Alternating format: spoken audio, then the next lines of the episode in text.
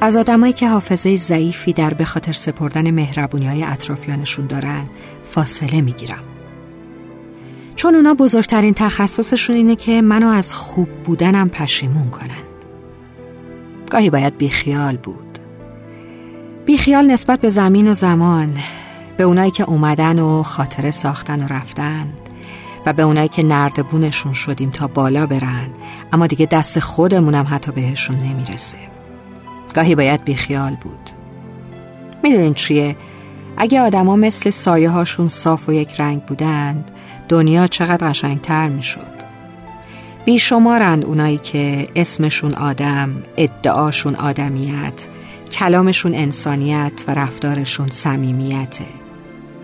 حالا باید دنبال یکی گشت که نه آدم باشه نه انسان و نه دوست و رفیق صمیمی فقط صاف باشه و صادق. پشت سایش خنجر نباشه برای زخم زدن. فقط لاف نزنه. همونی باشه که سایش میگه صاف و یک رنگ. عشق اگه با حضور همین روزمرگی های گاه کسالت بار عشق بمونه عشقه. اصلا جایی نیست که زندگی باشه و عشق نباشه. تو استکانهای چای توی گلدانی که منتظر گل دادنه. عشق وقتی میمیره که حافظه خوبی ها و مهربونی ها گرفتار آلزایمر بشه.